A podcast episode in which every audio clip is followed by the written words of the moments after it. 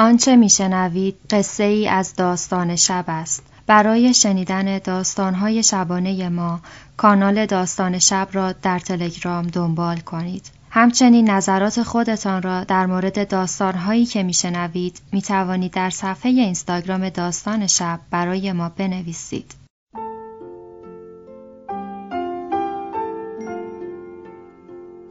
به موجب این سند شش دانگ صدای معصوم بماند برای وارثان داستان شب که در گذر سالها خواهد ماند. ارادتمند داستان شب.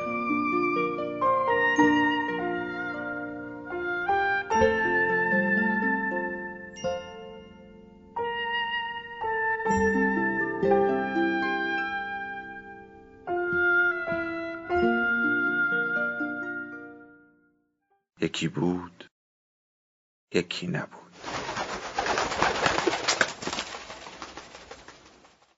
هر سال در جشن شکرگزاری همه فامیل جمع می‌شویم توی خانه مرتزا پسرم من. مادر خوراک میگوی سنتی درست می کند و می آورد. امه صدیقه لوبیا پلو با گوشت و امه فاطمه باقلوای خانگی. بقیه هم غذای ایرانی مورد علاقهشان را درست می کنند و همه غذاها چیده می شوند کنار بوغلمون شکمپر و مخلفاتش.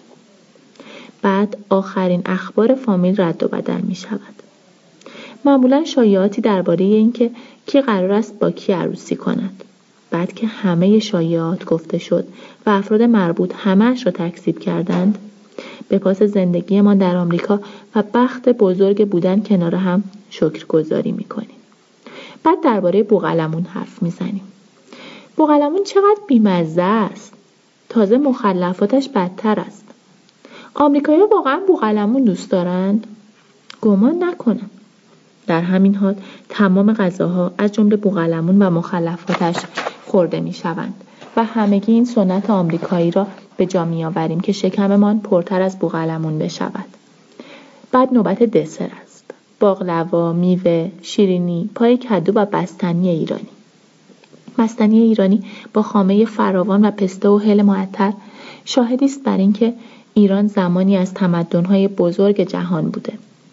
معتقدم برای پیشرفت صلح در خاورمیانه خوب بود یک قاشق نقره‌ای می‌دادند دست هر یک از رهبران و گفتگوها جلوی ظرف بزرگی از بستنی ایرانی انجام می‌شد به همراه هر قاشق بستنی اختلافهای سیاسی هم آب می‌شد در حین شکرگزاری پدر سپاس می‌گوید که توی کشوری زندگی می کند که می تواند رأی بدهد من هم همیشه سپاسگزارم که می توانم اهداف و آرزوهایم را دنبال کنم و زن بودن مانعم نشود. من و خیشانم به ایرانی بودن افتخار می کنیم.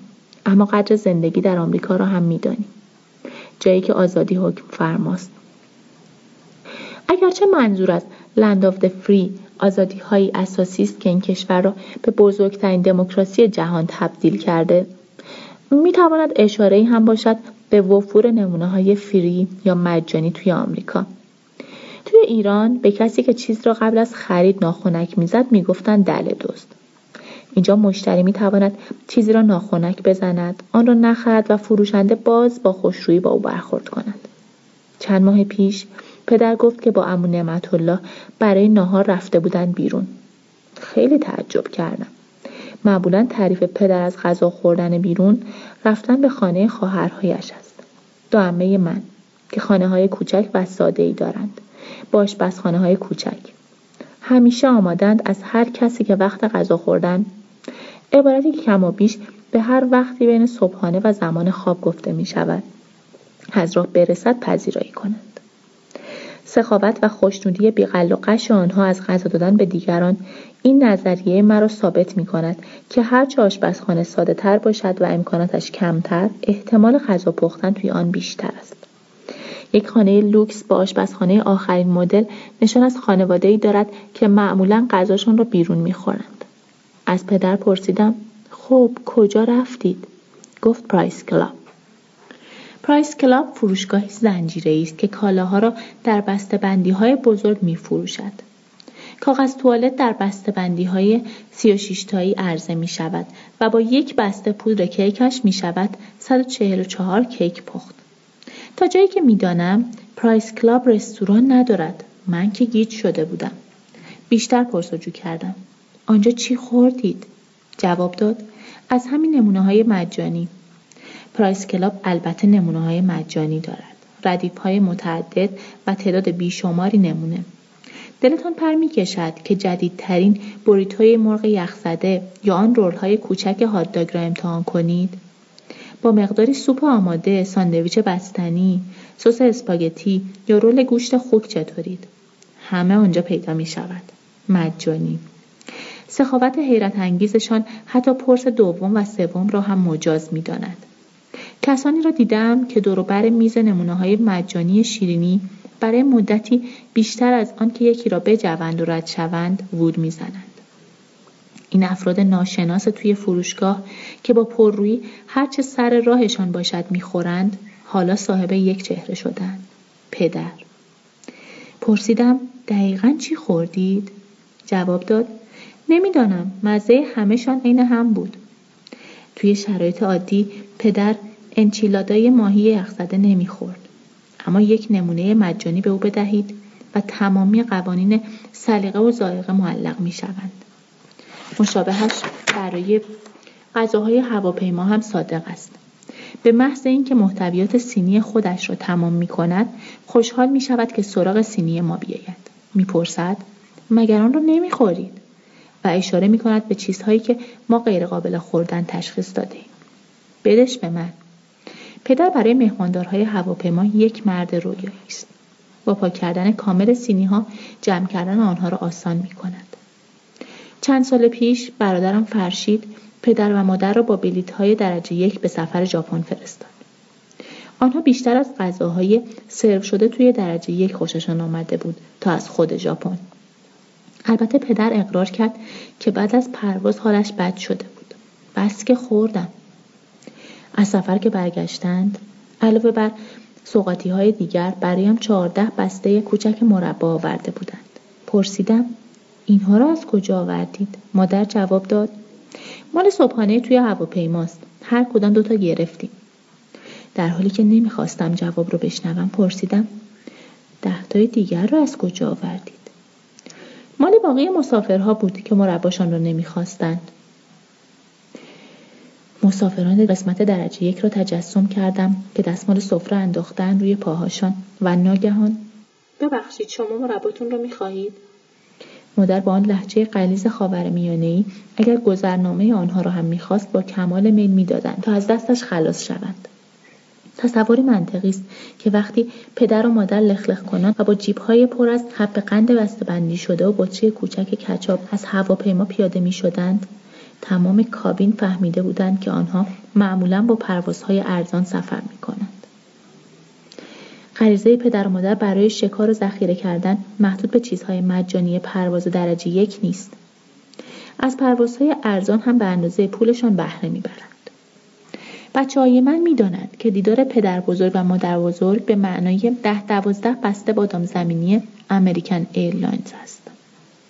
چطور اینقدر می گرفتند؟ مادر شیوه خاصی دارد. به آنها می‌گویم که دارم می‌روم دیدن نوه هام و آنها عاشق بادام زمینی هستند. گمان کنم بهتر از گفتن حقیقت باشد. من 150 دلار برای این صندلی پول دادم و می‌خواهم مادران خوراکی بگیرم. ظاهرا والدین من تنها کسانی نیستند که نمی‌توانند در برابر غذای مجانی خودداری کنند. رستوران دنیز یکی از رستوران‌های آمریکایی مورد علاقه پدر روز تولد افراد با غذای مجانی از آنها پذیرایی می کند. البته دنیز فرض کرده که هیچ کس برای خوردن غذای تولد تنها نمی رود. طبیعی است انتظار داشته باشیم کسی که تولدش را جشن می‌گیرد چند تا دوست با خود بیاورد که پول غذاشان پرداخت می شود. البته هر قاعده یک استثنا دارد و نام آن کازم است. پدر دقیقا نمی‌داند که تولدش چه روزی است. هر وقت بچه ای در خانواده پدر به دنیا می آمد پدر بزرگ تاریخ تولدش را توی صفحه اول قرآن خانوادگی یادداشت می کرد. اشکال این روش وقتی معلوم شد که یکی آن قرآن را گم کرد. پدر و خواهرها و برادرهایش باید به حافظه هم متکی می شدند تا سنشان را تخمین بزنند. او سال سیل به دنیا آمد. الان 75 سالش است. نه اشتباه می‌کنی سالی به دنیا آمد که من خواندن یاد گرفتم. الان هفتاد و هفت سالش است. نه همان سالی به دنیا آمد که تمام مرخا مردن. هفتاد و یک سالش است. فوقش هفتاد و دو سال. وقتی پدر و مادر به آمریکا آمدند پدر باید یک روز تولد برای خودش انتخاب می‌کرد. او که همیشه مرد حسابگری بود 18 مارس روز تولد مادر را انتخاب کرد. حساب کرده بود آنطور پر کردن ورقه ها راحت تر می شود چون فقط یک تاریخ را باید حفظ کند. شیوه او بی خطا بود. تا اینکه مدیران بازاریابی دنیز ارائه های مجانی روز تولد را شروع کردند. هر 18 مارس پدر و مادر نمایش یکسانی می‌دیدند. پیش خدمت می گفت چه باحال! جفت تولدها تو یه روز! هی اسکار! اینجا رو باش! تا استیک مرغ سرخ کرده برسد حسابی سینجیم می شدن. کجا هم دیگر رو دیدین؟ کی فهمیدین که روز تولدتون یکیه؟ این بامزه ترین چیزیه که تا حالا دیدم. به جای اینکه ماجرا را شرح بدهند که یک قرآن را گم کرد و به همین خاطر تولد ما توی یک روز است پدر و مادر فقط لبخند می‌زدند و امیدوار بودند که پیش خدمت زودتر شرش را کم کند دست آخر پدر تصمیم گرفت روز تولدش تنهایی به رستوران دنیز برود تا از نمایش چه باحال که روز تولدتون یکیه خلاص شود پدر بازنشسته که شد اوقات فراغت زیادی پیدا کرد بازنشستگی معمولا علاقه نهفته مردها را شکوفا می کند. گلف، ماهیگیری، قارنوردی. وقتی پدر بازنشسته شد چیزی که زمانی برای صرفا سرگرمی محسوب می شد حالا شده بود یک شیدایی تمام وقت که در دو کلمه خلاصه می شد. مالکیت زمانی. پدر و مادر هنوز توی نیوپورت بیچ زندگی می کنند. منطقه مرفعی پر از آدم های برونزه، عاشق قایق و تنیس باز. والدینم هیچ تشابهی با آنها ندارند. ثروتمند نیستند، اهل هیچ ورزشی نیستند و مطمئنم هیچ کدام نمی توانند کلمه یاخت را بنویسند و یا تلفظ کنند. اما یک چیز مشترک با همسایهشان دارند. کد پستی منطقه ثروتمند. پدر و مادر اهداف دائمی بازاریاب هایی هستند که می‌خواهند چیزهای مختلف را به بازنشستگان قاعدتا پولدار بفروشند.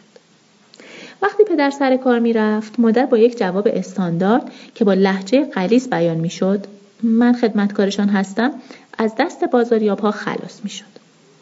نامه های تبلیغاتی قبل از اینکه پدر به خانه بیاید دور ریخته می‌شد.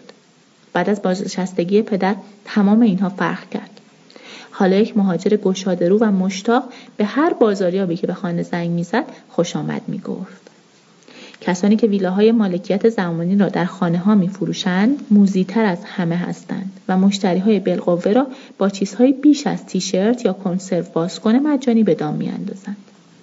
آنها همه چیز هدیه می دهند. از یک شب اقامت توی یک هتل عالی گرفته تا یک شام رایگان یک کوپن خرید 50 دلاری. تنها کاری که باید بکنید شرکت توی یکی از سمینارهای آنهاست که شبیه یکی از آن میزگردهای تبلیغاتی چند ساعته توی تلویزیون است که البته از نعمت دکمه قطع صدا هم محروم باشید. این بازاریاب ها که از معموران سیاه تعلیم دیده تر و از گل فروشی های سر چهارراه سمشترند می‌دانند چطور تومه های بیخبر را گیر بیندازند و پسنداز یک عمر را از چنگشان درآورند. یک لحظه دارید با یک بازاریاب خوش برخورد میخندید لحظه بعد صاحب یک ویلای مالکیت زمانی وسط کویر شده اید. با وجود این پدر و مادر اولین سمینار مالکیت زمانی را بدون خرید چیزی از سر گذراندند. اما فشار سیستم فروش آنقدر سنگین بود که مادر قسم خورد دیگر پایش را آنجا نخواهد گذاشت. پدر که هنوز مزه فیله مینیون زیر زبانش بود نمی‌خواست از بازی برود بیرون دلخور شده بود که مادر نمی‌خواست سمینارهای مالکیت زمانی را بخش ثابتی از دوران سالخوردگیشان کند. از او می‌پرسید چرا نمی‌توانی فقط بیایی و خوش بگذرانی؟ گمانم این سوال رو می‌شود از بیمارانی که برای عصب کشی به دندان پزشکی می‌روند هم پرسید. سمینارهای مالکیت زمانی قطعا اعتیادآور هستند. پدر که نتوانست مادر را برای همراهی با خود قانع کند امون نعمت الله را به خدمت فراخت امو نسبت به مادر یک امتیاز اضافه داشت که انگلیسی کمتری می‌فهمید. این چیز خوبی بود چون ناتوانی او در درک بازارگرمی ها احتمال اینکه داخل یک نقطه چین را امضا کند کاهش می‌داد او فقط می‌خواست بداند نهار مجانی چه موقع سرو می شود. پدر و عمو توانستند پالم اسپرینگز را مجانی ببینند. آن هم دو بار. کافی بود به دو تا سمینار نصف روز گوش بدهیم. فوقالعاده بود. همینطور سندیگو و سانتا باربارا را به لطف سمینارها دیدند. البته روزهای زیادی از عمرشان صرف این کار شد که امو برای آن هم چاره پیدا کرد. تمام برنامه های تلویزیون را که نمی توانیم ببینیم با ویدیو ضبط می کنند. حرفه‌ای که شدند تاکتیک ساده پیدا کردند. پدر گفت فقط به آنها می‌گویم من پول ندارم. برادرم هم انگلیسی بلد نیست. متاسفانه امو نعمت چند وقت پیش به ایران برگشت. این جدایی باعث شد پدر بدون شریک جرم بماند. با وجود اصرارهای او خواهرهایش از همراهی امتناع کردند. چون راستش باهوشتر از این حرفها هستند. پدر که هیچ وقت امیدش را از دست نمی دهد اخیرا گفت سعی می کند مادر را قانع کند مالکیت زمانی را یک بار دیگر امتحان کند. به من گفت اگر مادرت انگلیسی کمتر بلد بود از سمینارها بیشتر لذت می برد. تا آن موقع او فرصت بیشتری برای سرگرمی دیگرش تماشای تلویزیون دارد که برخلاف قایقرانی، ماهیگیری یا قارنوردی کاملا مجانی است.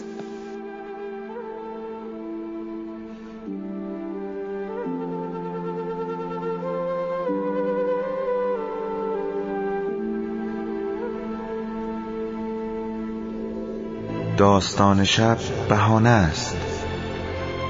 برای با هم بودن دور هم نشستن شنیده شدن.